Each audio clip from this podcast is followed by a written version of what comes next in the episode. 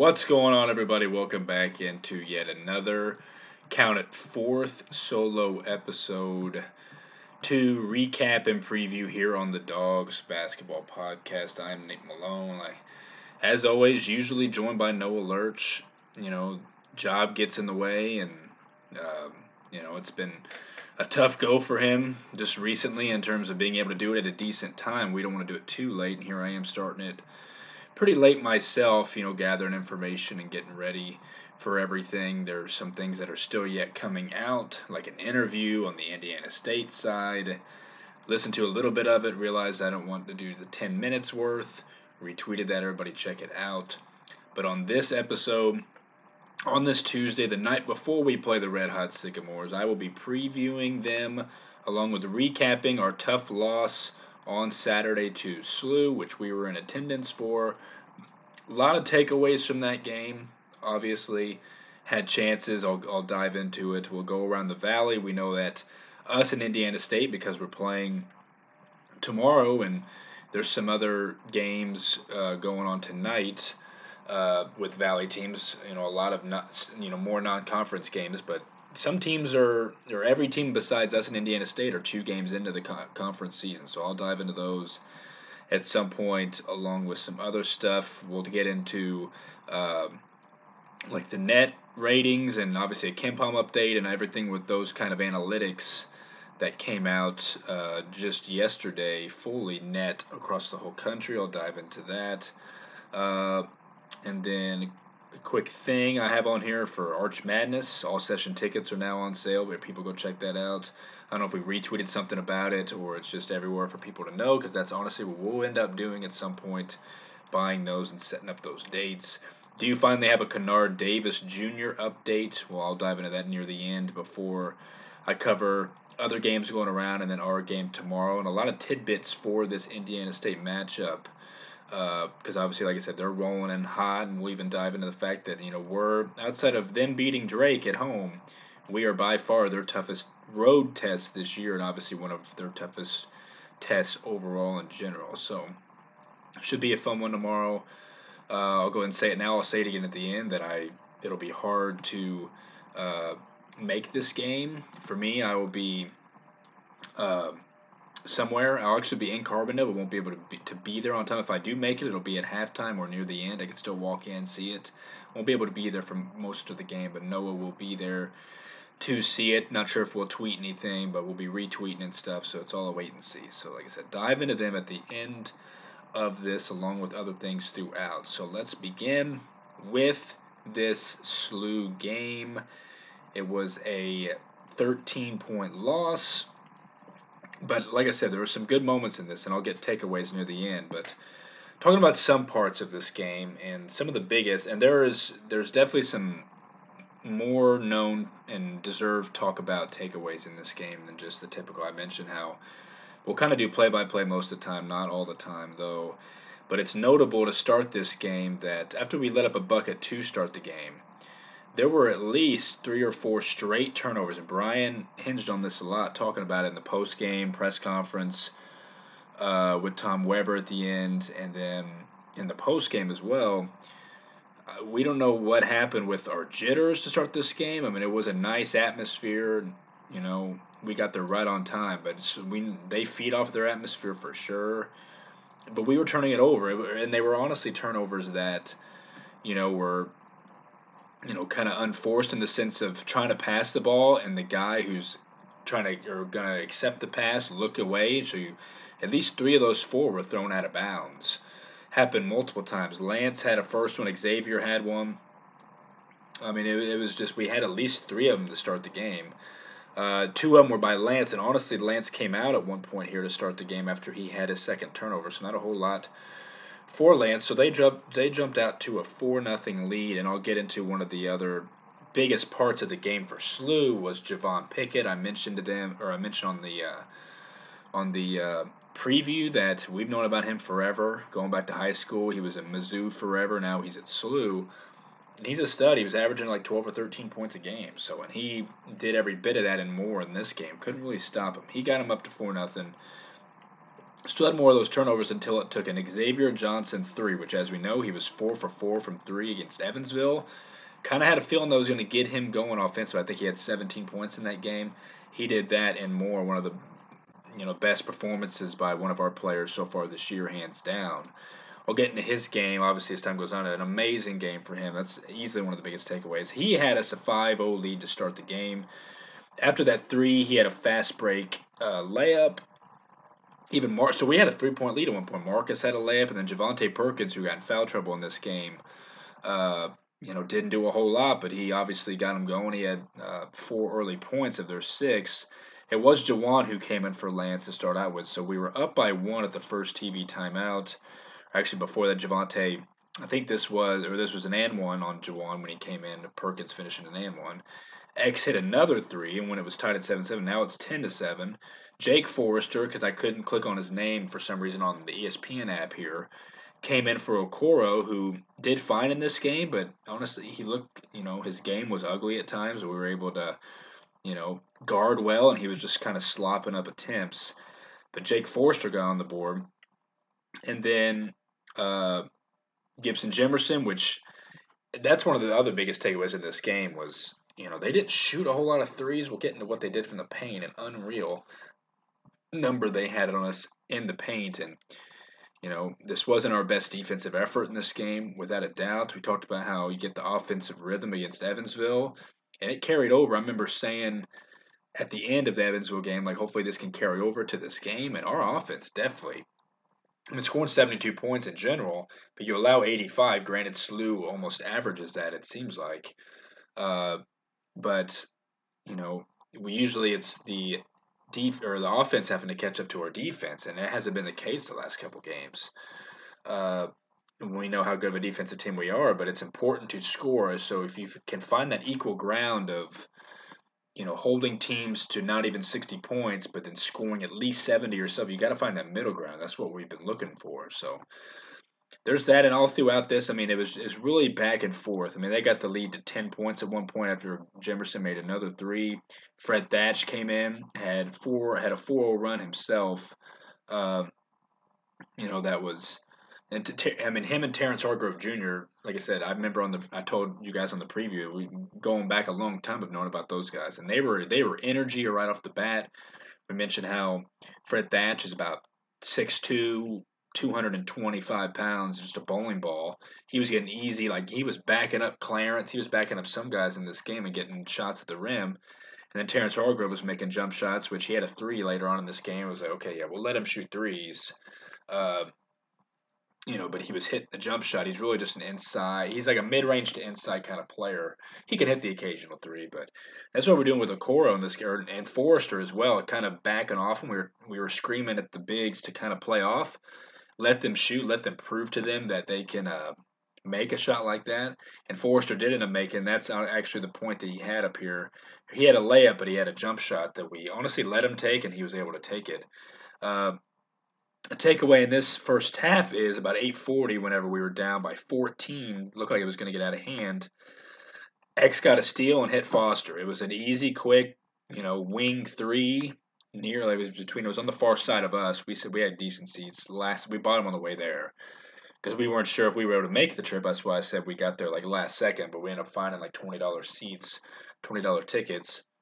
And Foster had that, like I said, in between the corner and wing three, just a quick trigger three. And you know, if he gets the confidence in a place like that against a team like that, he needs to play more. And I'll get into it. I mean, he, he played a decent amount in the second half, so he made that three. Then Okoro matched him with a layup. Javon Pickett was getting easy buckets, and I wanted to say throughout this, you know, first part of the game, whenever they got the big lead, and it was another game where honestly, when Marcus is off the court, we were at our best, and I'll get to that combination lineup here in a second. But it seemed like every time, and I mentioned Thatch, you know, Marcus, I mentioned their offensive action as well. They were able to get guys open for threes that they weren't taking, or we were able to get, you know, get to that man. Uh, and Brian was talking about how our, our defense was lacking the point of attack at times. and but their action was incredible. They were that's honestly what like the Warriors run. You see what Steph's doing off of screens, and they were they were crossing underneath the basket, and they were just rolling off Forrester and Okoro screens that were honestly working to perfection. We couldn't guard. They were beating us back door. I mean, and even SLU's defense isn't great. That's why we were able to score points and execute on offense. But were able to beat them backdoor at times in this game. You know, and I, like I said, at least the first 80 to 90% of their points came on shot attempts that Marcus was guarding, it seemed like. And that, we're not trying to, he's our best player. We'd be nothing without him. But you uh, obviously find cons in a certain player. And, you know, obviously we've talked about endlessly his defense is lackluster. And that's kind of what it was. He'll have his moments. He'll have a block. He's not the worst defender in the world, but he's obviously you know, can cost us moments in games at times, we're being honest, but then he can match them on the other end. I'll get to his game. He was really relying on the free throw line in this one. But he had some nice shots at the rim, some nice moves to get to the paint. Uh, but the biggest story this first half was when it got out of hand. Guess who was there to pick us up? That was Xavier. He was. We didn't know who this guy was. He's making tons and tons of threes. I'll get to the second half box score, or the first half box score, at some point here but it's just the fact that every time we needed points on that end, and you know we had the typical sluggish def- or sluggish offense that we have. Xavier was there to pick us up, and granted, it wasn't really heat checks. Like he was coming off of, you know, coming off screens, and he would honestly just be open. I think in his mind, and it seemed like it was maybe a heat check.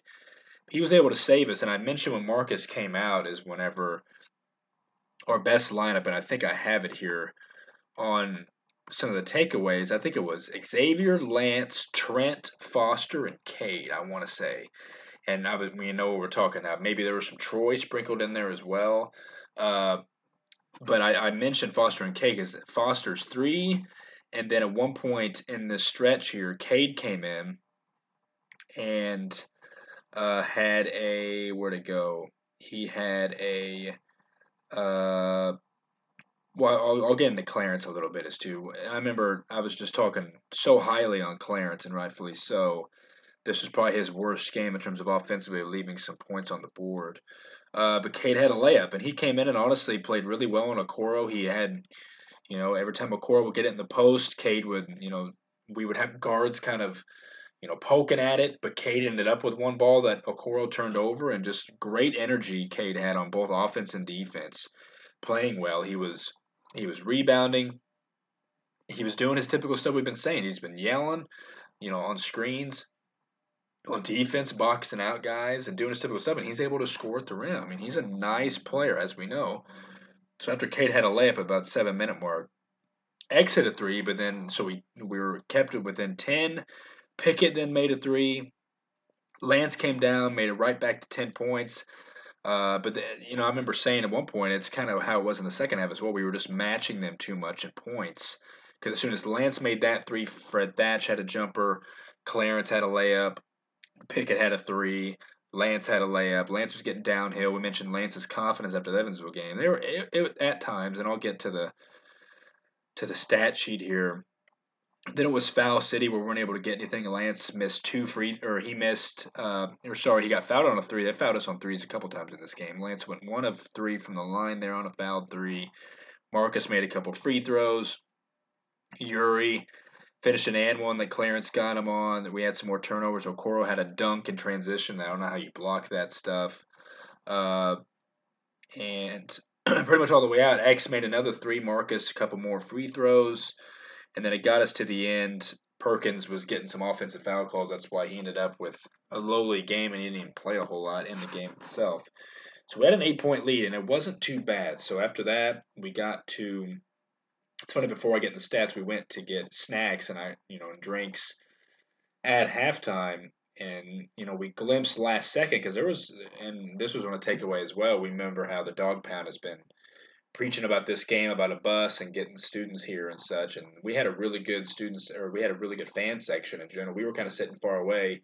They have a SIU section that they bought probably through the school and stuff, and there was a designated area. We were sitting just any tickets that were the best tickets available. And good crowd, and we were standing in line at, one of the concession stands, and no one noticed. We were all, or we were sitting there. We took another friend of ours, uh, and it was just no one I standing there. And then all of a sudden he looks up because I'm on my phone, probably messing with the halftime tweet, and he said uh, he said Randal Falker walked by, and I glanced and saw the back of him, and it definitely was him. And it looked like he was headed towards the SIU section, which is obviously great. We know that he, you know, he's around. He finished his pro career. He came back last year. Uh, you know, he's he just got in the Hall of Fame last year, which is just insane. One of the all-time greats, and he was at the game, which was cool to see. We know he's probably in this St. Louis area. We know uh, Jamal is over in Jefferson City and close as well. We were wondering if two of the goats were there, but we did see Randall, which was really cool to see.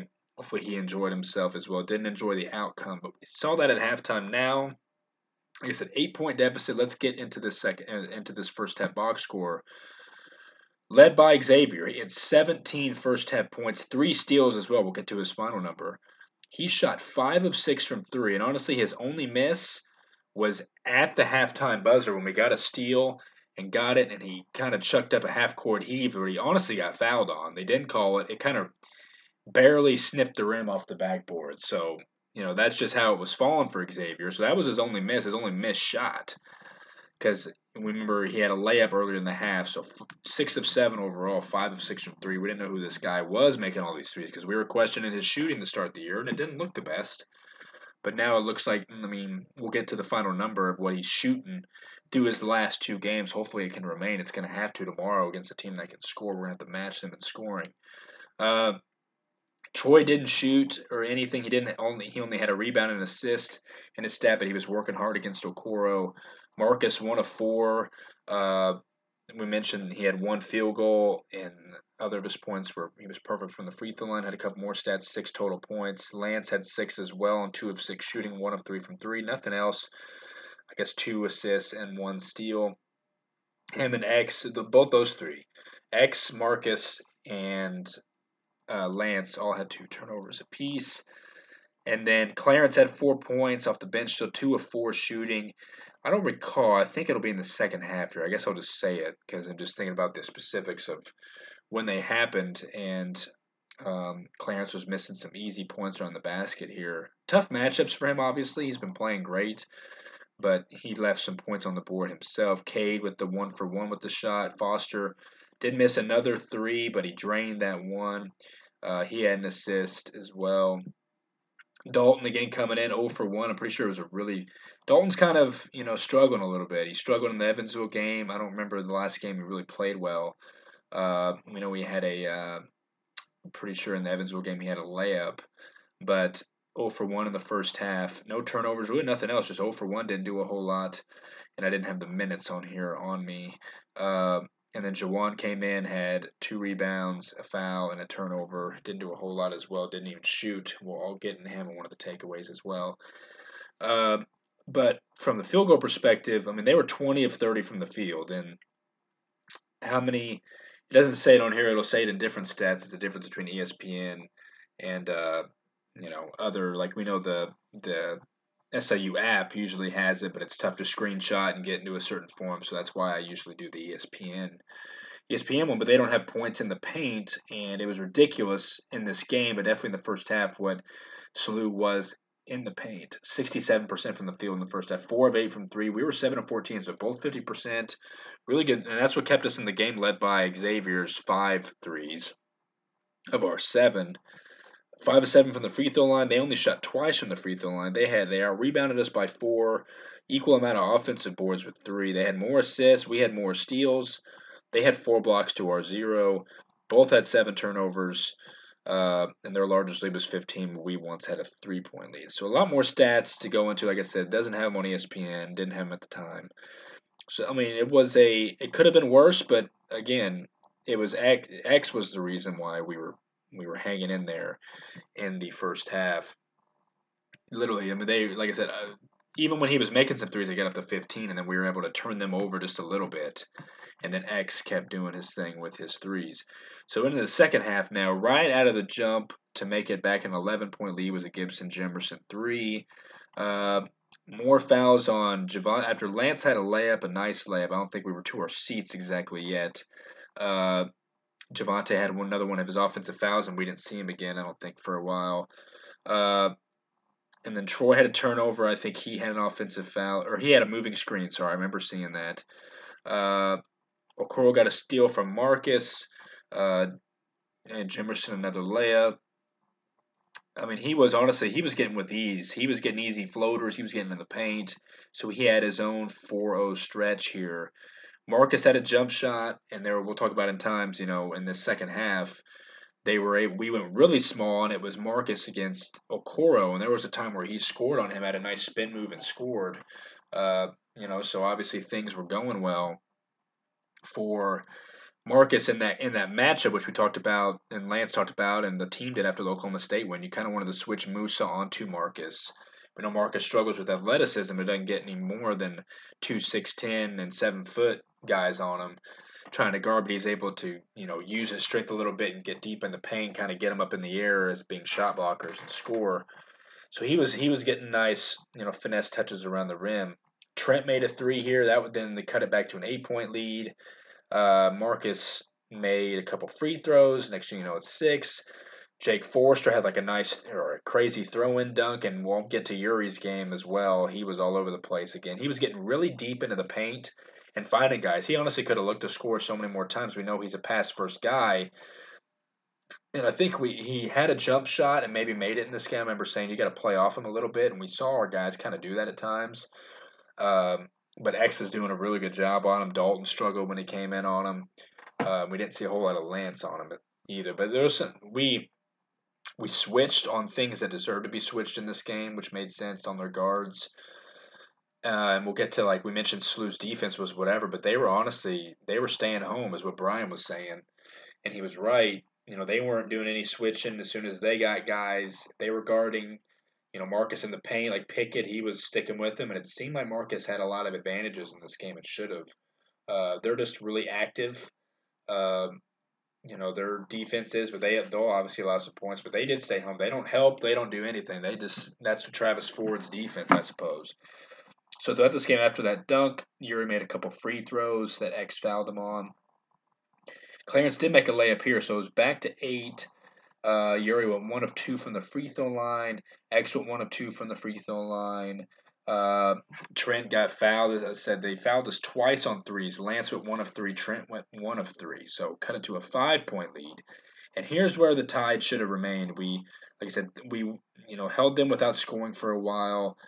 I mentioned, you know, thanks to a couple free throws. After that Yuri missed free throw, which obviously can swing a little bit, could have made it a 10 point lead. Ended up cutting it. So then, next thing you know, with those four free throws, we're down by five, and then it came down. Xavier was trying to roll off a Troy screen, just had some little bit more separation. It's like, why not? You're already making everything you shoot. And he made it. Cut it to two. That's whenever it got everybody going, got us pumped. Two point game. The our, our you know, our SIU section was going nuts. SIU chants were littered throughout the building. It was going pretty, pretty well to this point. It was exactly the 10 minute mark. So, halfway through the game, thinking, okay, if we can hold up a little bit, we're scoring now. If we can get some stops, I mentioned the first half, you were matching them on offense you know, back and forth. You got to get some stops, and our defense just couldn't come through.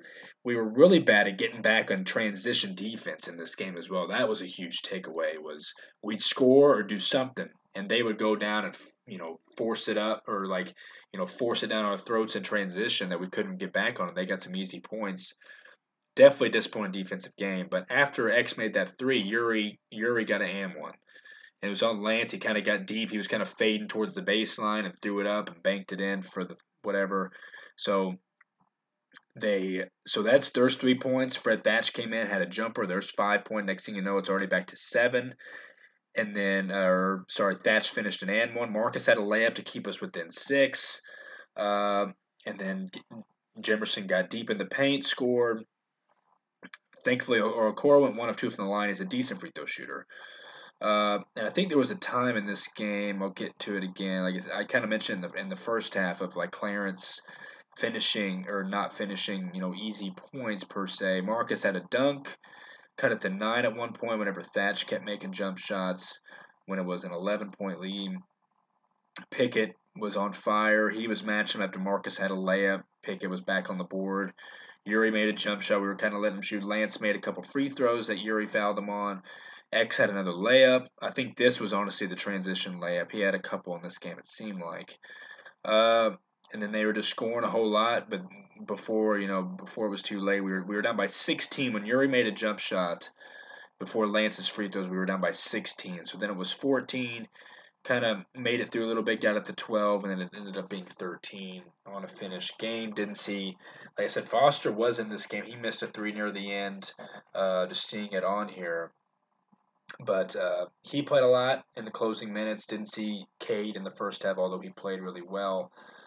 And it could have done a lot, especially if, you know, cut it to that lead, then you maybe think about in the moment, okay, now it's close, really close. You don't want to throw those guys in, but it was already halfway to that point. So I mentioned times, you know, Clarence had a foul. And Clarence, we, we talked about Clarence's spotty minutes. I'll get, right, like I said, I don't have it on here of minutes played in this game, but uh, right, I should actually. Let, let, me get back to that. So that's how it finished in play-by-play terms. Let's go to the final box score. Yeah, I do have it here. Clarence played 17. I think it's been around 19 really throughout most of the uh, you know most of the season or most throughout the couple games and the MTE and then against Evansville. Uh, it was kind of like that. He had or there were plays whenever Clarence he he got bailed out with a foul when he got it deep into the paint, and we we got it underneath. They could have called it walk, or they were going to call. I guess just a no call would have been fine from SLU's perspective. And so we got underneath the basket, and Lance hit him for an easy bat, which I don't think he expected to be that open. It almost seemed like he wanted to dunk it, but then he uh, he just kind of lost it and missed it, and they got it and out in transition. And then there was another one whenever uh, Lance hit him again. I don't think he expected to be wide open once again. He could have laid it in, or he was right in front of the rim and kind of barely touched it up, and it hit the front and rolled back. So Clarence left four points on the board, which just thinking about where it was in the game, obviously could have swung things a little bit, especially if their crowd was getting into it and they were making. I don't remember the specifics, but those were plays that definitely stuck out as well for leaving points on the board. So at, by the end of it, I mentioned X only made one three he ended up uh, missing another in the second half, but he only made one more three through the rest of the game. Eight of ten shooting though, six of eight from three, uh, five rebounds, one assist, six steals. We talked about Lance had six steals against Evansville, which is you know what Lance did, and Xavier's doing. I mean, I mentioned X and Lance, kind of their chemistry off one another because they're almost the exact same player. But X's ability to do this is obviously pivotal. He had four turnovers, had to do a lot. Him and Marcus led us. We only had 14 as a team. A lot of them inside the. Uh, only had two bench turnovers. Most of it was in the starting five. 23 points though for X in 34 minutes. Him and Lance led the way. Marcus again not leading the team in minutes. He had 33. I mentioned he was did a lot of his work from the free throw line. Eight of eight. Five of nine from the field. I meant he didn't make a three. He was 0 for three.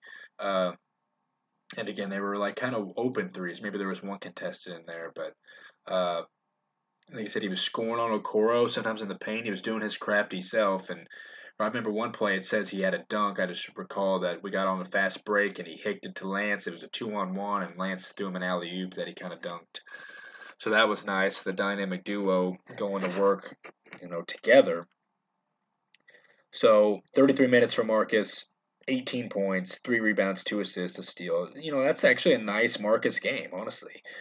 But then you got, you know, other, uh, you know, obviously not getting the total spread scoring in this game, even though, well, I guess well, those are the two best players in this game with Marcus X. And you got Lance, like I said, 34 minutes, 3 of 11 from the field, 1 of 4 from 3, 5 of 7 from the line, and 12 points, 2 steals, 4 assists, led us in assists. Uh, Trent, like I said, he had he made one three and then had the three free throws, so he finished with six. Didn't do a whole lot else. He played decent defense, stayed in front of guys like we expected him to. He had an assist. Troy played 16 minutes, didn't shoot, had two rebounds, and assist, a turnover, three fouls.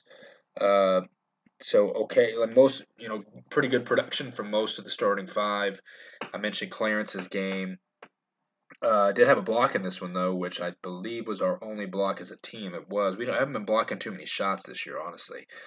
I mentioned Cade only played four minutes though. Uh, had those two points. Didn't play in the second half. Foster eleven minutes, which is more than what he had been getting. Uh, like I played a little bit down the stretch in the second half.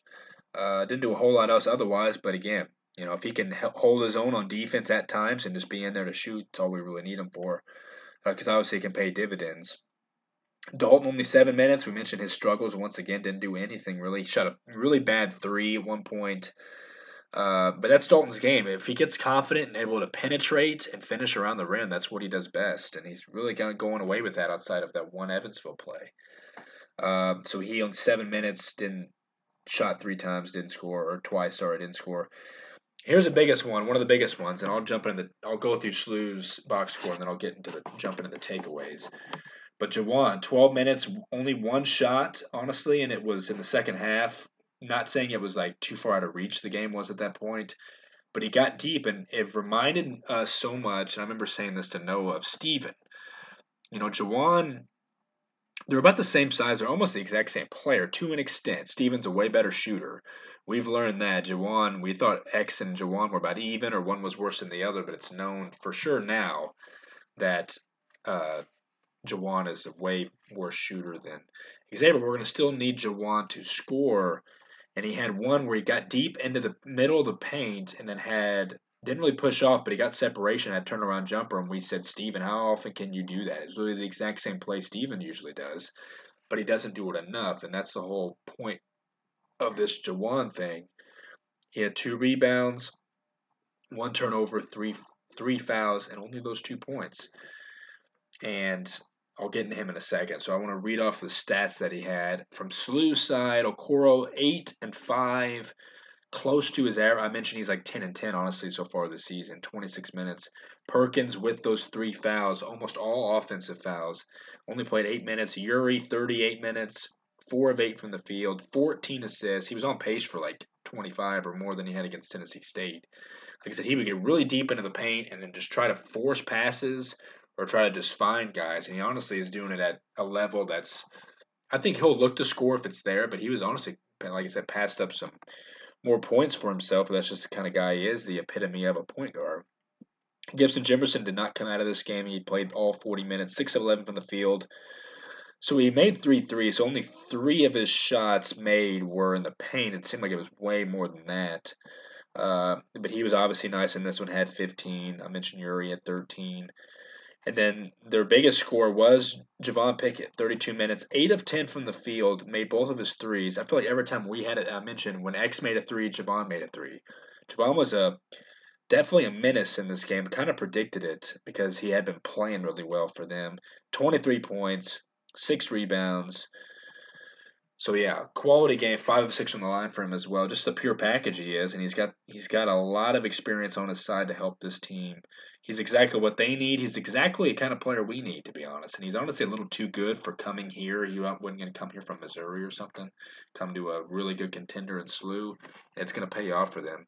Terrence Hargrove had four off the bench. Fred Thatch, 13 bench points, six of eight from the field, four rebounds. Just talk about a menace. That's what it was. Sincere Parker got in this game. He was only freshman. I mentioned how they usually go deep. They only went nine deep in this one. Sincere Parker only played five minutes but he played good defense, and I'm uh, there were just certain moments where he's got a big body. I mean, he's he's got some size to him. He's 6'3", 195. He's got some size, and he, he can wreck a game. It seemed like, even though he didn't do a whole lot in, in terms of the stat sheet, had a rebound and a block.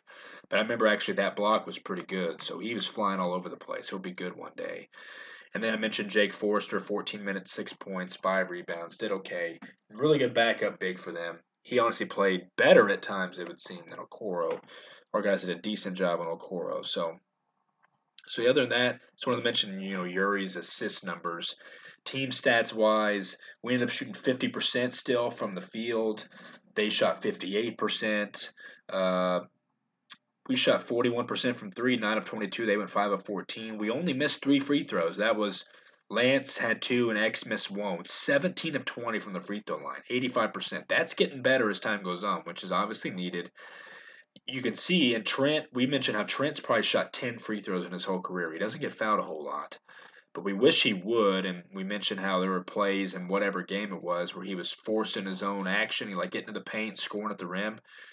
Have needed more of that over the course of his career. We know he's a three and D guy, but we need Trent to shoot more free throws. That's why at the end of the game we need him shooting if like you know they're trying to get fouls on us to you know near the end of if we have a lead and stuff. Need him more involved with that. But it shows you when he does shoot free throws, he'll make them. Made all three of his, but that's a really good number as a team on a team that we'd see him struggle. We mentioned Marcus's struggles. It's good seeing him go eight for eight, but they also matched us with only three misses. They were 14 of 17, so they matched us from the free throw line almost, which obviously can equal itself out. We got our rebounded by 14. They had six more assists than we did, 17 to 11. We had nine steals. Like I said, six of them for X. They had five blocks to our one, which was Clarence. Had the same amount of turnovers with 14, and we had more fouls and still our largest lead because I don't we didn't lead anymore the rest of the game. Just got within the two. Our largest lead was still three. Theirs was sixteen. So didn't mention paint points again. Don't have that, but it was definitely in their favor. They got a lot of those because again they only shot five or they only made five threes and only shot fourteen. And outside of Gibson, I don't think and Pickett, not a whole lot of them are going to shoot and make threes. I mentioned Hargrove kind of shot one, wasn't wasn't pretty. Uh, but overall, yeah, that's how it played out. You get it within two. You gotta. We mentioned how these stretches are. On UNLV, you had chances to win, but you go cold for a little bit, and you storm back in this one, but you weren't able to still. You know, you would as soon as you scored, you allowed points on the other end. I think that's the biggest takeaway from a team perspective is your defense kind of let you down at times. And uh, I mentioned how, for my train of thought was going there. Uh, but like I said, as a team, it seemed like our defense couldn't catch up to our offense and get it a little better than that. Before I get into more takeaways, I guess let me go into what Brian said after the game. Some quotes. He said it started with our early turnovers, but for whatever reason, we just didn't start off well in the first half. I thought we played better in the second half and had some opportunities to get back in it. End quote. Uh, and then he was talking about Xavier. He said he kept us in the game, especially in the first half, and we weren't making weren't making shots. He made some big shots to keep us within eight points, and it was good to see him carry that over from the last game. Continue to see the shots fall as well. We all think the same, I think. It would seem like he said, uh, uh and then he added on our defense. Defensively, it wasn't our best effort by any means, but overall, we have to play better to beat a team like SLU, who's a championship team and NCAA tournament team this year. Um, so yeah, it was. We all think the same. You had chances, and your defense kind of let you down. I was going to end up you know, saying at one point what KenPom is. I guess I can do it after this matchup. It, it moves every single minute of the day because there's games all the time.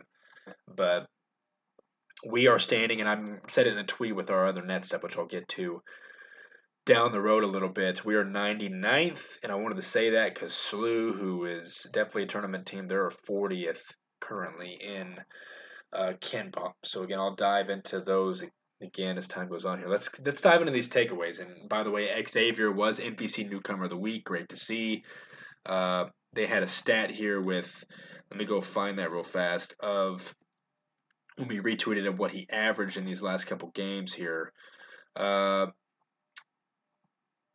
I don't think it has averages on here, but he, he did pretty well. He averaged a decent amount. He had career high, obviously 23 in this game, and converted 13 of 16 shots over two games. So two and, and and here's the number 10 of 12 from three from x the last two games. Honestly incredible. You don't see that you don't see that at all almost. It, it's insane. So great job by x being newcomer of the week. I think there was another uh, women's basketball player who's also newcomer of the week. So we were represented well in that award. So the biggest takeaways of this game were the fact that did have those bad, uncharacteristic turnovers. We can turn it over, but those were turnovers you just don't see. Where, like I said, you know, the guy you're throwing it to was looked away, and the guy with the ball picked picked up his dribble, expecting just the typical go through the motions kind of thing, and threw it out of bounds a couple times. Uh, I mentioned, you know, yeah, this is now an offensive emergence for X. I mean, he kind of alluded to that. They talked to him after the game. It kind of mentioned what his routine is, and he said he sticks to the same routine, and you know, he wakes up early, he gets shots up on the gun in the gym, he goes through practice and shoots afterwards. Very determined guy. And I mentioned how he dropped over 200 points and had 130 assists last year. He's just got to get in the groove of what we have going here because he has struggled a lot. I mentioned he didn't even score in the MTE. All it takes is games like this.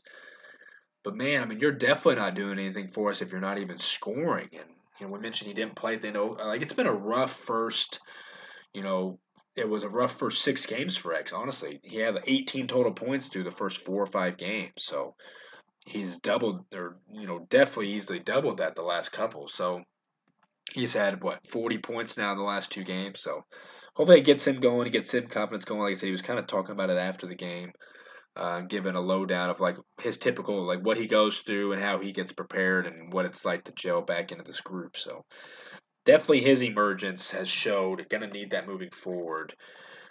Marcus's defensive liability, I mentioned how they scored a lot of their points early on him whenever he was the main contester, you know, near the rim and stuff. And, you know, like I said, you live and die with your best player, and it, he is what he is. It's just knowing that that was unfortunate. I mentioned the combination, which I mentioned of X Lance, Trent Foster, and Cade, I think, at one point there. When Marcus was off the court, we were doing better. Uh, Cade was really active. You have Excellence and Trent, great defenders to match up with, you know, Foster's ability to shoot and what Foster was able to do in the game. Uh, so that, like I said, it is what it is. It's just we had to point it out because that was the case early in the game. Uh, but the whole team defense disappointed. You know, I mentioned how SLU wasn't a very good defensive team themselves, and it was hard to guard their action. I think obviously they're going to give fits to a lot of people. We know they play Drake in like a week or so, so we'll see how Drake can play against them at that arena. Uh, but again, you know, when your defense is, I think, I'm trying to think what the best part of our defense is. It's it is point of attack defense. It's on the ball. It's I mean, we're a steals machine team. We had nine in this game, six the last, you know, Lance and then X getting back to back six steals games respectively.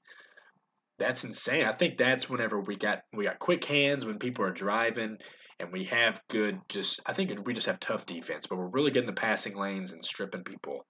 Uh, but like I said, I mean, you know, as a whole team defense, we're not blocking any shots really. So it's really just the point of attack, honing down on man to man and just getting in the passing lanes and kind of being menaces ourselves. That's where we thrive best. That's exactly what Brian was as a guard, and uh, we obviously have really good defensive guard play.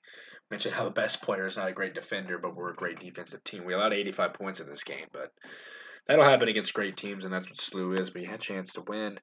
Uh, I mentioned how SLU on their defense they were they were staying home. They weren't doubling, and we saw Evansville double on Marcus last week. Uh, and then, honestly, we talked about this a lot, and Noah harps on it a lot about the rotations and the uh, questionable substitutions.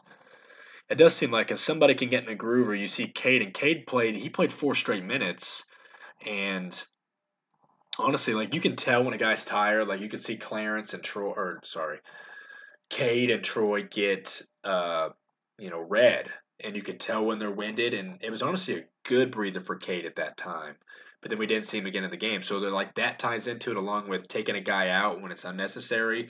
We mentioned Clarence does not he needs to play over 20 minutes with ease.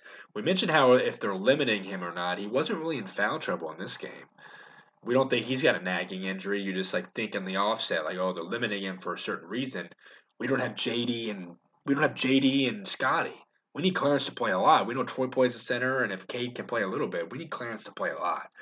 He's one of the most important players on the team. So, but you don't give people a whole lot of run in a certain game, especially the ones that don't play a whole lot, or you mismanage Clarence, or you do something. We just notice this kind of stuff, and I'm sure everybody does as well. Can kind of be questionable rotations, and again, you're kind of still figuring it out eight games in, but you have about a little over 20 left. You need to start figuring out because you're almost halfway through. Definitely need to have it figured out by then, especially tomorrow in another conference game. I mentioned how this was Clarence probably worst offensive game. Like I said, left about four points on the board. Uh, and he's been so good and unbelievable, and he still is. He was fighting on defense. Like I said, he had a block. He had one whether it counts fully. Uh, there was a foul on the ground of Yuri, and he tried to have a you know an extended layup, and Clarence blocked that out of bounds. Not sure if that was the one that counted. But Clarence has obviously been great. Just had to point out, of course, I'm talking high on him constantly recently, and he's and he has his one stinker offensive offensive game, but he still played well otherwise. Uh, and I think you know too many pain points in this game for sure. Uh, but I think the biggest thing, and one of the biggest things is for sure, and it, it's the case, Juwan, He's got to come in. I mentioned he was before the season whether Noah was on here, I talked about it maybe on the very first one. Obviously, uh, maybe at times before the season, I didn't say it specifically, but I said how Juwan honestly needs to come in and try to be our third leading scorer. He's only averaging five per game. He's averaging four rebounds, 37% shooting, though. Um, let me get to he's only at 38 points on the season through these eight games and he's been playing a lot you know you go through his minutes per game uh, let's see i don't think it says it on here exactly if i can let me go to the game log and just look in general he had 12 minutes this past game. Before that, Evansville 24, 18 in Cal Baptist, 25 in UNLV, 26 Tennessee State. Before that, it was in the 20s all throughout since the start of the year. And his best scoring game was 10 in the Little Rock game, which was a good indication. He had 9 against Tennessee State. So those blowouts, whenever we were just blowing out teams at home, is the only time he's getting on the board. Because other than that, it's 2, 4, 1, 5, 3, and 4. I mentioned total of 38. So Juwan's got to be, and he's, we mentioned how the X factors, and because he comes off the bench, and he's one of the first people off the bench, he has to score. It's what he is in his career, you know, and we mentioned how him and Steven are kind of the same guy. Juwan's more, I think Ju- Juwan obviously is more aggressive on offense, but he hasn't been looking for it too often. We talked about in his interview, what was it, before the Evansville game, which seems like forever ago. It was almost, it was a week ago already. Uh, he was talking about how he was, it was hard for him to, you know, get used to the playbook and get used to the flow of the offense and stuff.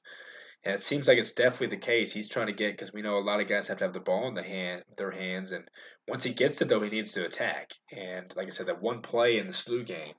Other than that, we need more of it. And he's not shooting well from three. Still want him to shoot it, but obviously, if he can maybe step in or create to get a better two point look, then he should do it. But he needs to average more than just five points on the year for us if we want to be able to score better and make our bench a little deeper when Dalton's struggling.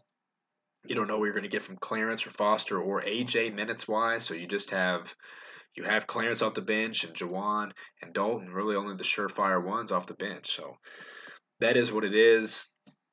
But definitely need Juwan to improve moving forward. Uh, now let's uh, finish off with any other, and I just mentioned how I'll get into some of the things again, like the rankings and stuff. But SLU was the last team outside of Drake. SLU is the last team we're going to play that's notable the rest of the year. We mentioned how this game and maybe at Indiana State, you know, the games against Bradley because they're right behind us in KenPom. There's some good conference opportunities, but in terms of overall pure resume building, obviously SLU is the last good one, and we had three really good ones, and we had chances to win at least two of three. I'd say the SLU game because we were down by two didn't really have a whole lot of command, you know, in terms of our biggest lead of three in that game. So I'd say UNLV for sure should have won. Who knows if against Minnesota? Hypothetical at this point, but you had chances and you got a big one. And I'll get into Oklahoma State. Uh, let me look real fast actually where they are in KenPom as we stand right now.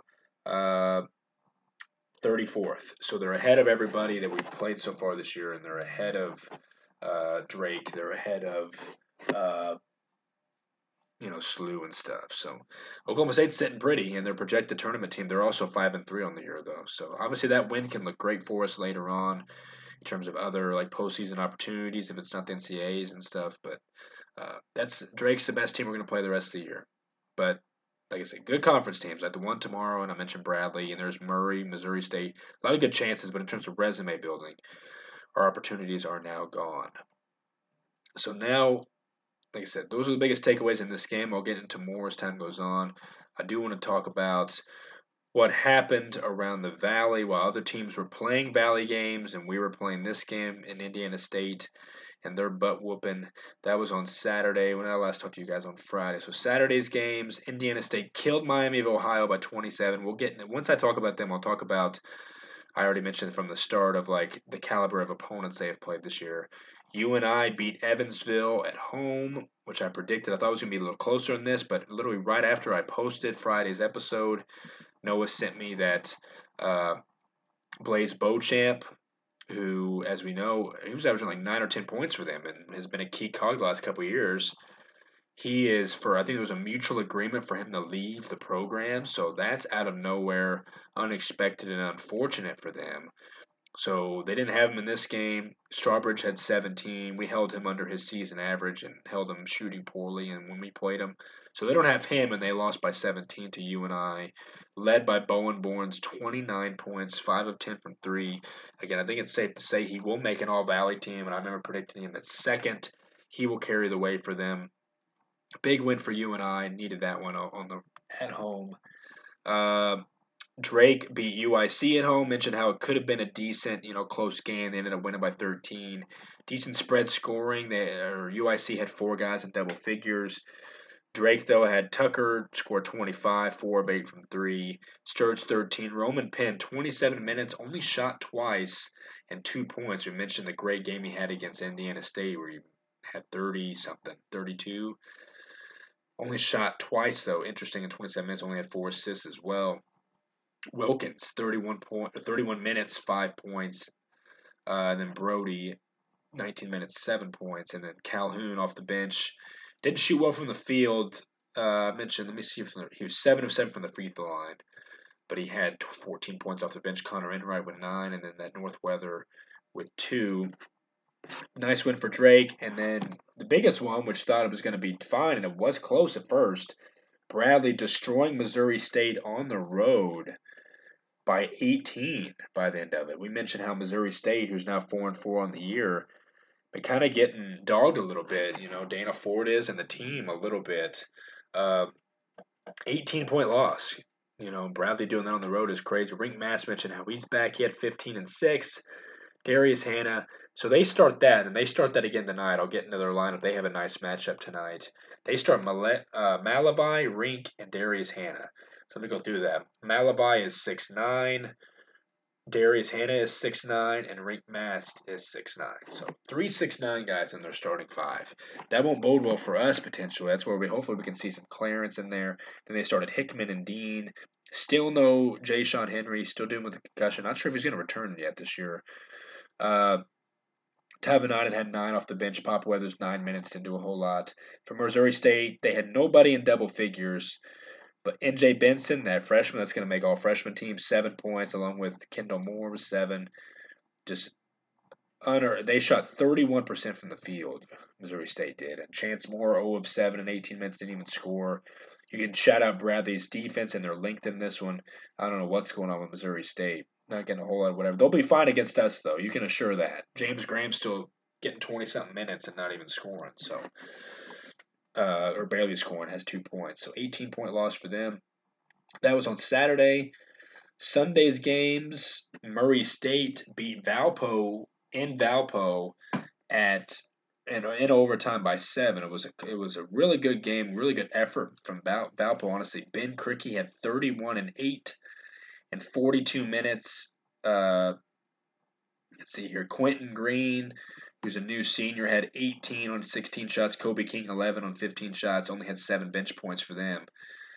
But here's Murray, Jamari Smith, 18, Rob Perry, projected all newcomer or newcomer of the year and all newcomer team. It's gonna be, we we said it before the year. It's gonna be a deep choice of people for that this year, and that's definitely true. 30 for Rob Perry though, 10 for Jacoby Wood, DJ Burns six, Kenny White Jr. six. They only had seven bench points, led by Quincy Anderson, who's their leading scorer on the bench. So good win for Murray there on the road, and then Illinois State after they you know hung with and played well against uh, whoever it was on their last game, if I can think. Uh, it was uh, Murray who they played at Murray, and we mentioned how Murray now has a 20 or they have a 19 or 20 now home winning streak, which we played there coming up, so it's going to be hard. Uh, Illinois State lost to them barely in overtime, but people were saying about how good they played in that game, and now you play well in this one potentially. Only lost or beat Belmont by 10, and that was led by McChesney had 25, 9 of 12 shooting.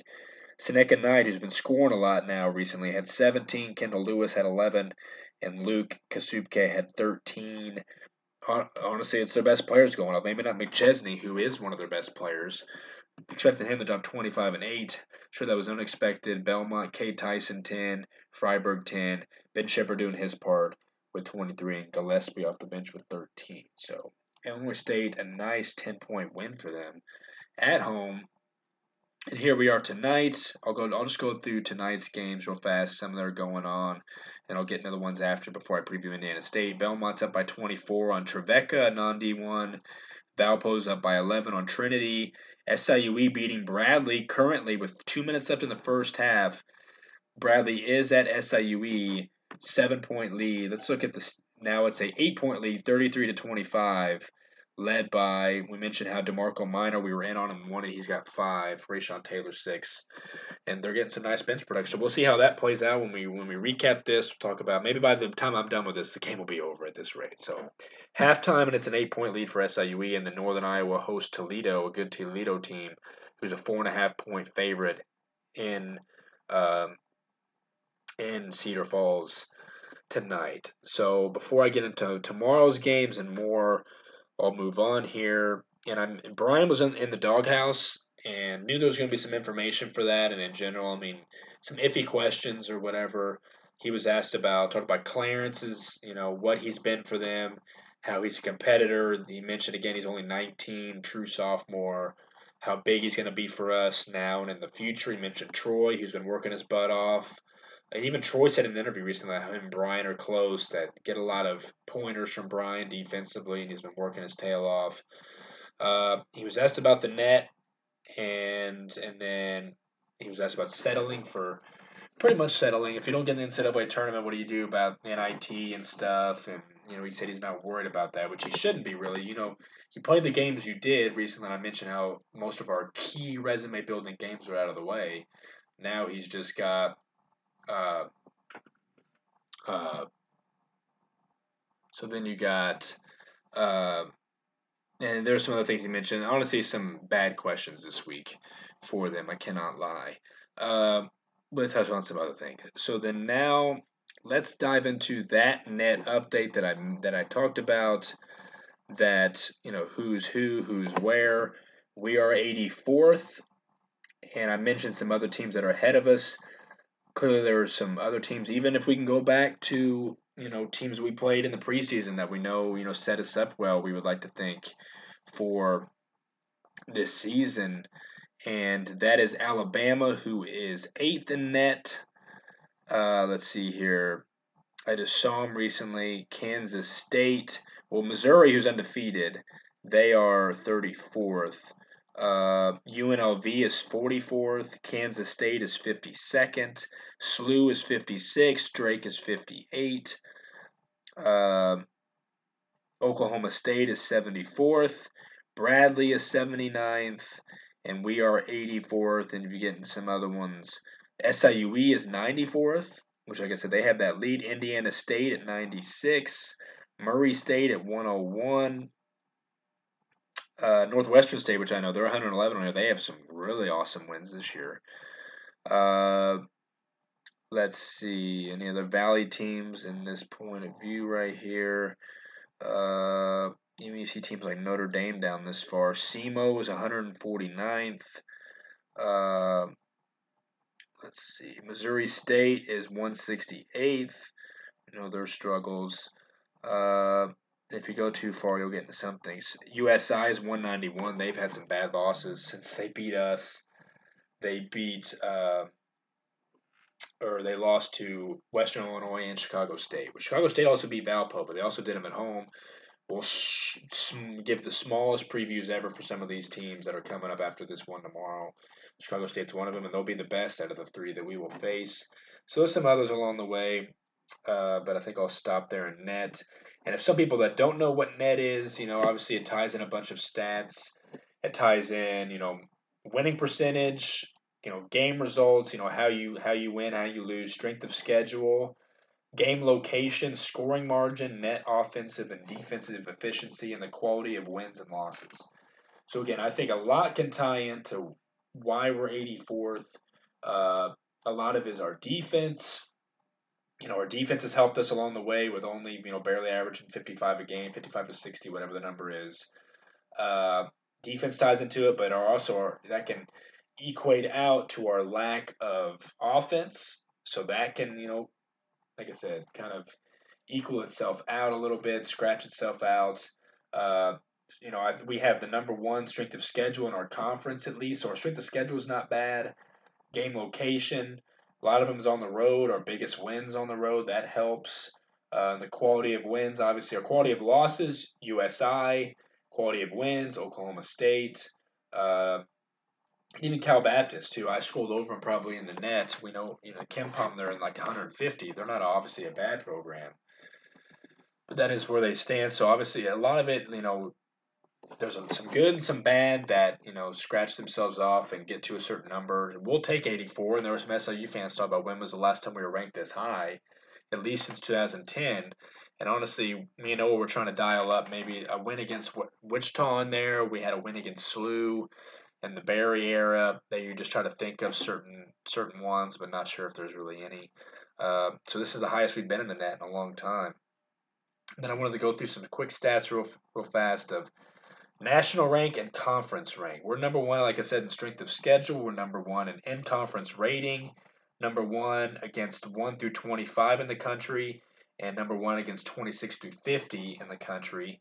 So they're really the only team that's played a whole lot of whatever we're number two, but we're number 24 versus 26 to 50 in the country, 120 1 through 25. Uh, uh, non-conference strength of schedule, we're number two, which is odd, 66th in the country. In conference strength of schedule, 350, which you know some of the I'm just on some team rankings website that has us a lot of this. Uh, some other high ones it has on here for us. First half rating, we're 53. 6.6 value. There's no doubt about that. Because then you turn around with number 53 in the country, third in the conference. I'd imagine that's behind like a Drake and Indiana State, probably third. And we are minus 1.9 in the negatives, number 240th in the country in second half rating.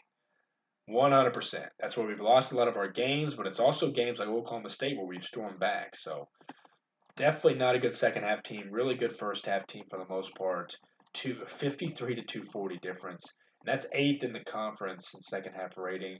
Teams behind us, the final four, not very good teams. Um, and we're also negative in, in conference strength of schedule, which I mentioned we're 350, which I have a hard time believing that.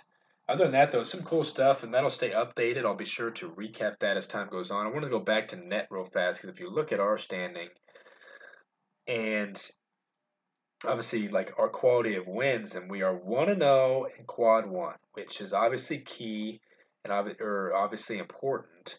Right? I sorry, I said that for something different. One and two in quad one. We know the SLU and UNLV losses, uh, and then O and O in quad two. We're one and one in quad three, and then we're th- I think the one win in quad three is Cal Baptist, and then we're three and zero in Quad 4, which is Little Rock, which is Evansville, which is uh, Tennessee State. So doing well against teams we talked about it's kind of what we were last year. We're really good against teams below us. We got to start beating teams that are equal or better than us. But we do have a quad one win, and not a whole lot of teams. Us and Valpo are the only teams that can say that.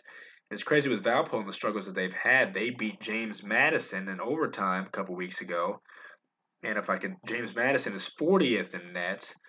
And let me look real fast to see what they are in KenPom. Doing pretty well for themselves uh, this season. Let me see if I can scroll and get a 79th and Ken in uh, KenPom for James Madison. So kind of crazy. You see teams like Sam Houston State and stuff on the net really high and stuff, but all right, so there's a stats update. I was going to mention some team stats update, maybe it's some player stats for us real fast as well. Marcus, through eight games, has 17 a game. We mentioned he only had, what, five against Evansville and had the 17 here. That helped him out a little bit more. Again, Marcus is leading us at every stat but steals. That's Lance with two and a half. Leads us in points, rebounds, assists.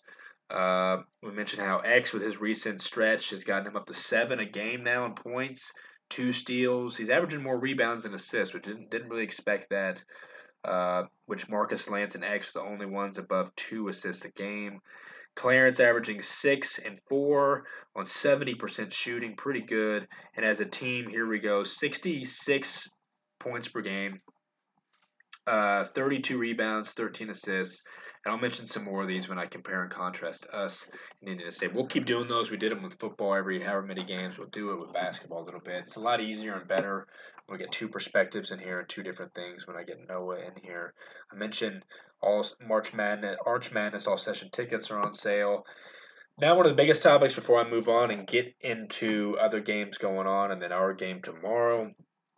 There's obviously, I mentioned how not a whole lot of uh, you know, updates on uh, Kennard Davis Jr. You know, they're playing a lot of good teams or they're dropping some games. Not a whole lot of information, but we did get one guy's tweet, and that's all I'll go off on this one. I didn't look too deep into any other things of the typical resources I've tried to go by. John Chupkevich, who is the director of scouting for the DraftExpress.com for both the pros and college and international, tweeted about Kennard. He said, dominant all around performance from Kennard Davis Jr. and thumping of Curie, which we know Chicago Curie is usually a pretty good school. Um, he dropped 25 points while remaining cool, calm, and collected versus pressure and finishing through contact. Smart, some smart reads, emphatic blocks as well. Mentioned how he's a commit to us, obviously.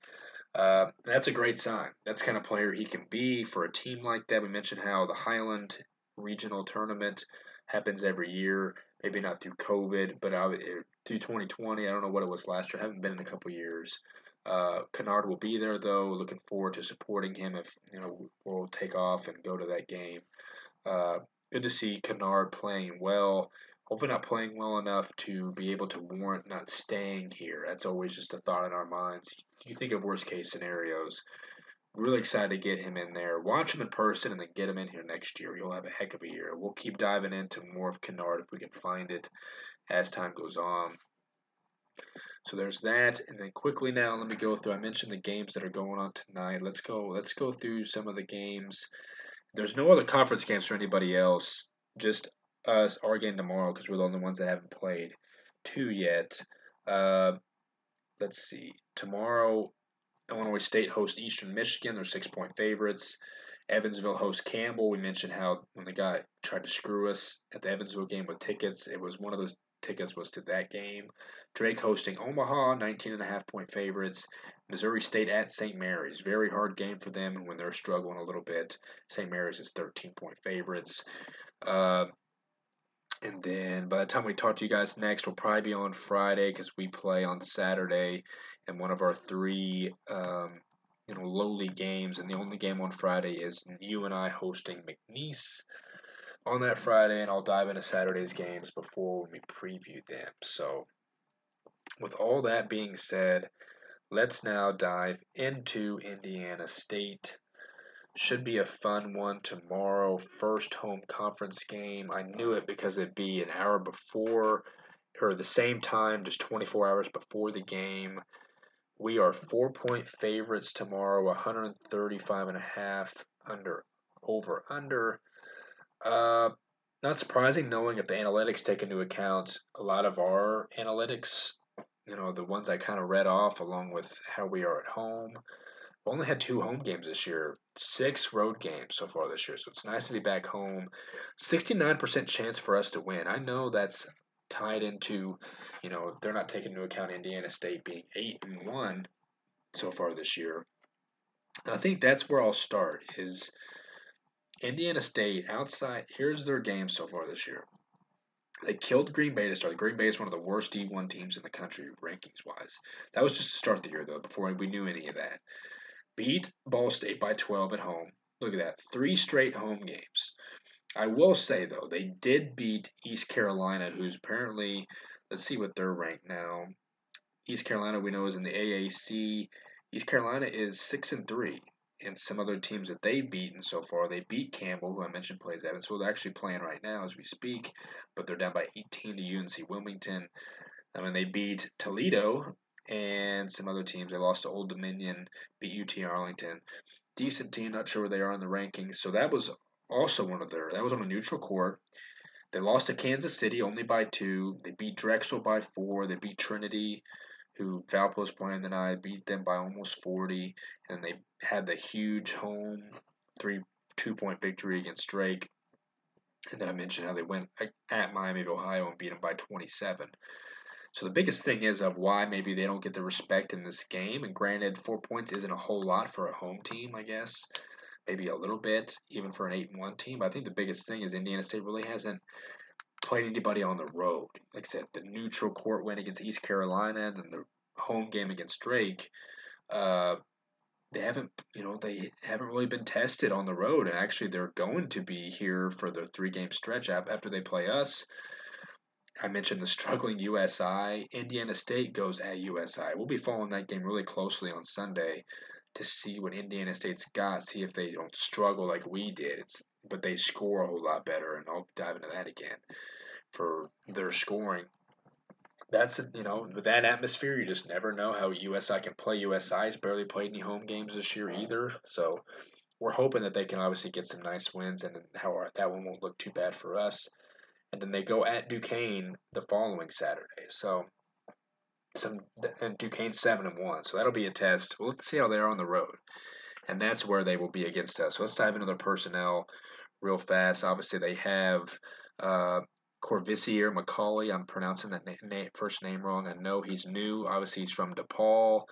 Coach Sturtz knows about him. He's a senior. He was a D2 before he was at uh, DePaul the previous two years. Uh, and safe to say, you know, when you're in the Big East, you're not going to have a whole lot of more production. Played in 29 games last year, and only averaged six a game, and he comes here and averages 17 a game.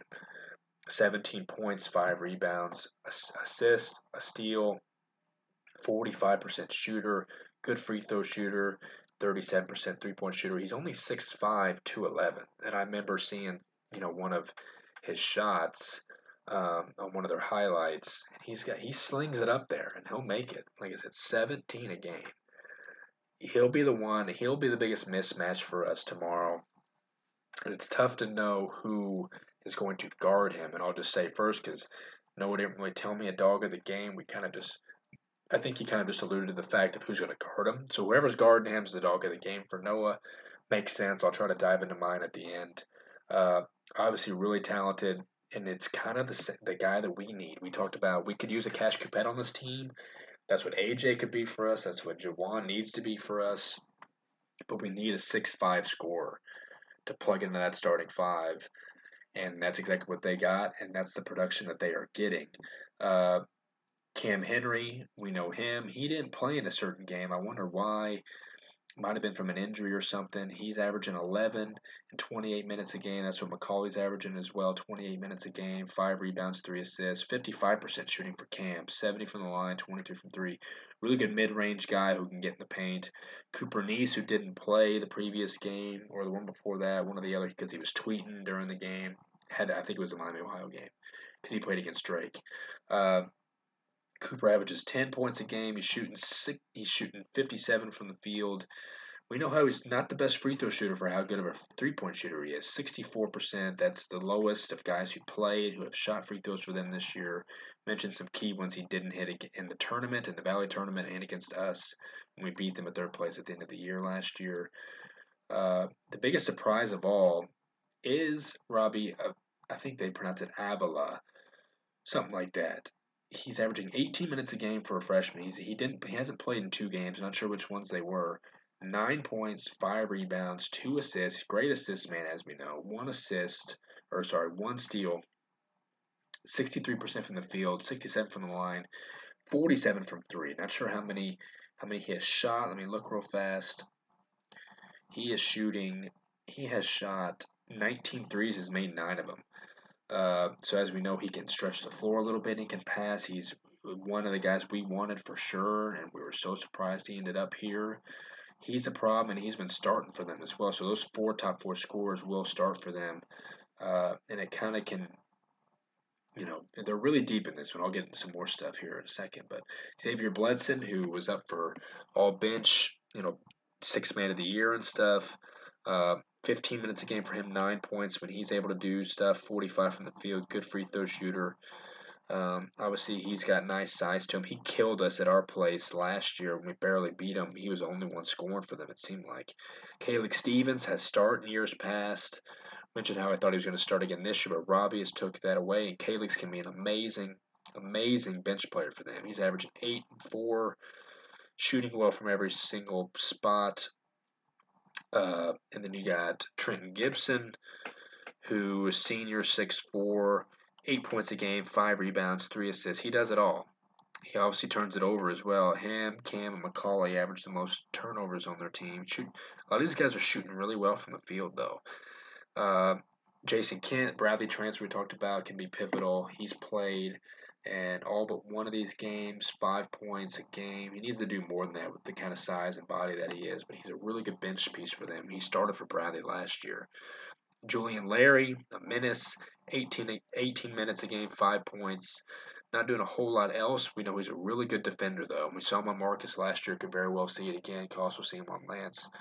At times, Zach Hobbs, 12 minutes a game, five points. Miller, Martin, and we know Connor. And we have uh, Cade McKnight. Sorry, Connor and Enright's on Drake. Cade McKnight averaging a point per game. So as a team, they score 84. And like I said, that, and let's look real fast who they started against Miami, Ohio, or maybe even the Drake game could be a better indication of who they start. Uh, and that win they had, they started Robbie, Cam, Trenton Gibson, Kent, and Cooper Neese. So this was a game Cam, or this was a game McCauley came off the bench. I think McCauley's been coming off the bench for them, if I'm not mistaken. So if they start, I had a feeling they started Gibson. I knew that. Wanted to double check on Jayson Kent. So you get that production of McCauley off the bench.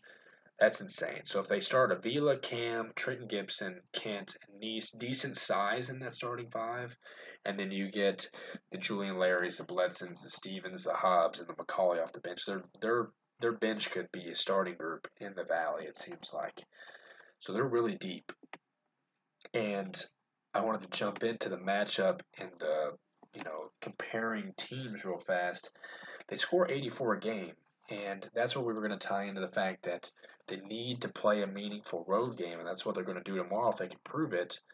Uh, you know, finally, and outside of East Carolina and Drake, played a lot of bad teams. Miami of Ohio is in the 200 somethings, and a whole lot of other. They lost to Kansas City, who's a good team, but they haven't played a whole lot of anybody so far this year. So you know your stats can be padded a little bit with 84 points a game. That's a lot, and they have the players to be able to do it. And I was telling Noah earlier that okay, and I I can see our stats going up to over 70 a game if we can score 80 to 100 against the three teams after this so it doesn't really mean a whole lot if you dig deep and find who you're doing it against. Then it makes sense. It doesn't look maybe as good totally, but uh, so yeah, 84 a game for them. They allow 69 a game.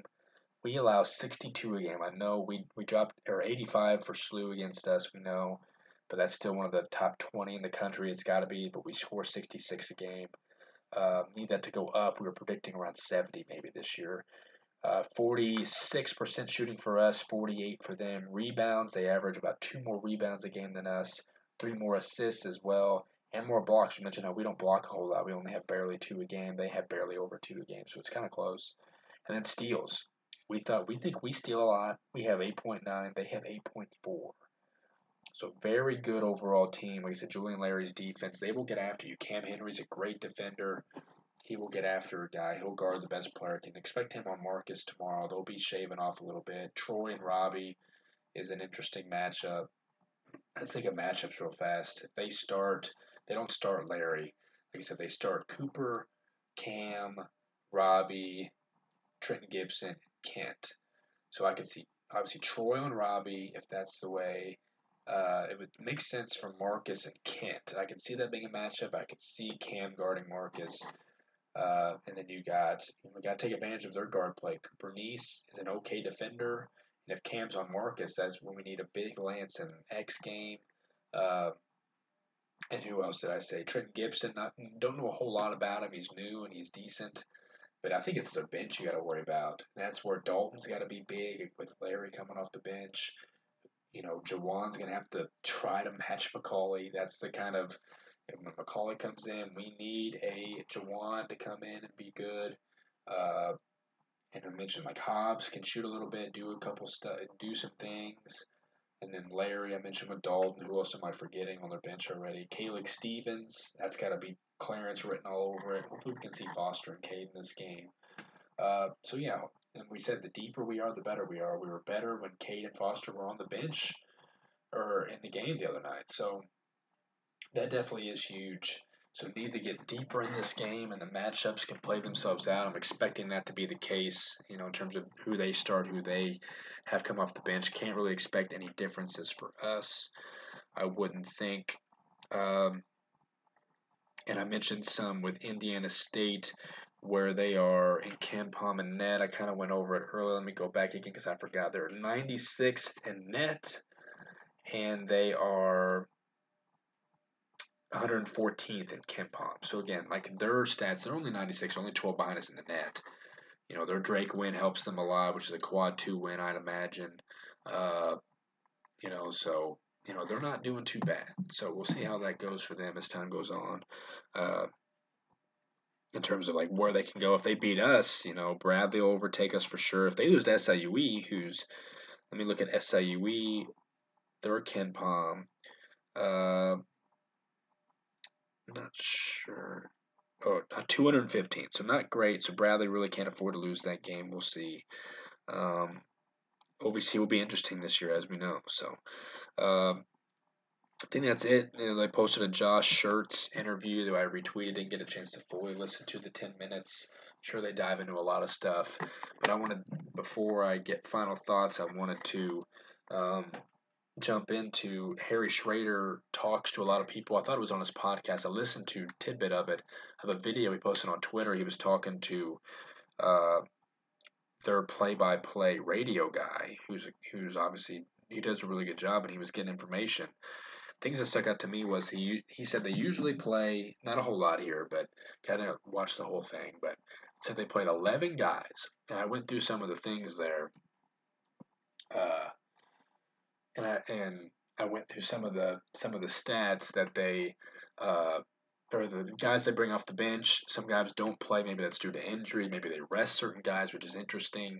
If they did do that, I mentioned Cam and Cooper haven't played. They played eight of the nine, but they do get deep. And I mentioned Kailex, Julian, Hobbs, Bledson, and McCauley off the bench. That's around nine. They can get up to eleven. Which I mentioned some of those other guys near the end of the bench. So he says they don't always go with eleven but most of the time they can. So that stuck out because we said we're not very deep. We have to get deep. I mentioned being deep against Evansville at the start of the game when it was back and forth. It definitely needs to remain that way in this game. And then another thing that stood out in that in that interview was him mentioning Josh Schertz and Drew Valentine's relationship. He said that Schertz went up to Chicago to talk to Drew to talk to each other about Drew taking Josh's offensive philosophy, which, as we know, I don't really recall. I didn't hear him talk about it or what they are. I think they're like ground and pound you, and they're really spread. You know that D two kind of offense. They kind of spread you out a little bit, and then attack like seams and attack openings. Got to look at it again, and also we'll see it tomorrow. Uh, but Drew wanted to, and Loyola struggling, which is funny that everybody's been talking about it. Um, wait till they get the, wait until they get into the play of that conference, which is really deep, and there's some bad teams there. But and then Josh wanted to learn from Drew's defense, so they he said that they built a really good relationship and got together to pick each other's brain and what you know they uh, what they want to do this year and how they want to improve on both ends. So I found that very very interesting. So if we can expect Indiana State to not only score with their typical offensive philosophy, for that they can hold some teams down, which we've been better offensively lately, but we definitely need to be. We've scored 80 and 72 the last two games, so it's a good start. We'll see how Indiana State's defense is, and if he took a little bit of that Drew slash Brian slash Porter Moser, you know, defensive philosophy, which hasn't really paid off for either of them. You know, Oklahoma's kind of struggling, and Loyola is, and I guess you could consider us in, in that offensive regard and our defense taking a small hit now. So I thought that was very interesting, and we'll see how that plays out tomorrow for sure. So, uh, so all I got from all of that perspective, I mentioned I and we're minus four I could see us covering, but it's going to be close. I think that's honestly a perfect number. I could see Indiana State plus four, but I'll stick with us winning by four or more. And, and the atmosphere, and they're wanting to get the students there. It's probably the last game before, you know, I don't know how many of them will show up to those final three games, but if you get them at that home game, if you get them at that one game against Indiana State, it's all wait and see. See how the atmosphere can play into this game and such. So I'll keep us minus four, and then um, just to win. And Noah mentioned whoever's guarding McCauley off the bench has to. Uh, I could put. I could see Clarence on a little bit. You never know, and a lot of things don't play out. We'll have a team total team defense, even though we didn't see Trent kind of shadow uh, Gibson Jefferson on Saturday, and that's what I kind of alluded to. Hopefully, we did see not really a four out one in, but something along the lines, and that wasn't totally it, but it seemed like he was doing that. And then, uh, so whoever guards McCauley off the bench, I agree. If we're talking people in general, I think it's it's easy to go with Lance and them again because again, if if Cam Henry and Larry and their best defenders come in and guard Marcus, got to get some guys open. I'll go with X because if he can continue this and score 15 to 20 again, it's not always a guarantee. I'll say 10 to 20. We have a good chance to win. We just need more production on offense. Juwan's got to be big. Clarence got to keep doing his thing. He's got a freshman on him, not too far apart in age. Robbie's really skilled. Kailex can be a tough matchup for Clarence. Just need those guys to. We just need to score. Foster coming in, shooting. Cade coming in, maybe against. You know, they just have Kailex and Robbie. You know, they're not the biggest team. I mentioned how at the start of the year had a feeling they could be good and be a sleeper. A lot of people feel like they predicted that because they're so versatile, and that's what they're going to be. So we got to rebound in this game. That'll be something. But they're not very big in terms of, you know, Robbie is six eight, six nine. Kailex is six seven, but they got so many players that are between six three and six six. So that's the kind of ground and pound team they are, and they're confident right now off that Drake win. If we can beat them, be two and zero oh ourselves, because we don't have the easiest, you know, conference schedule into the new year. Uh, you know, at the, at the end of the year as well, that one at Murray State, which I think is our next conference game. So, desperately need to get off on the right foot here and show them and you know that they have to beat you know that they have to beat a really good team on the road finally which they did on a neutral and at home. They got to prove they can do it on the road so we'll see if they can do it. Uh, so i'll go with anybody to score. So we're not going to do specific players. We'll just pick as a team whoever guards mccauley and the team defense and then whoever can score to help the cause and be able to match them offensively because that's i think the best way to win because i definitely think indiana state can come in here and win with that philosophy. Hopefully, we can get a good crowd tomorrow. I mentioned how I will not be able to fully be there.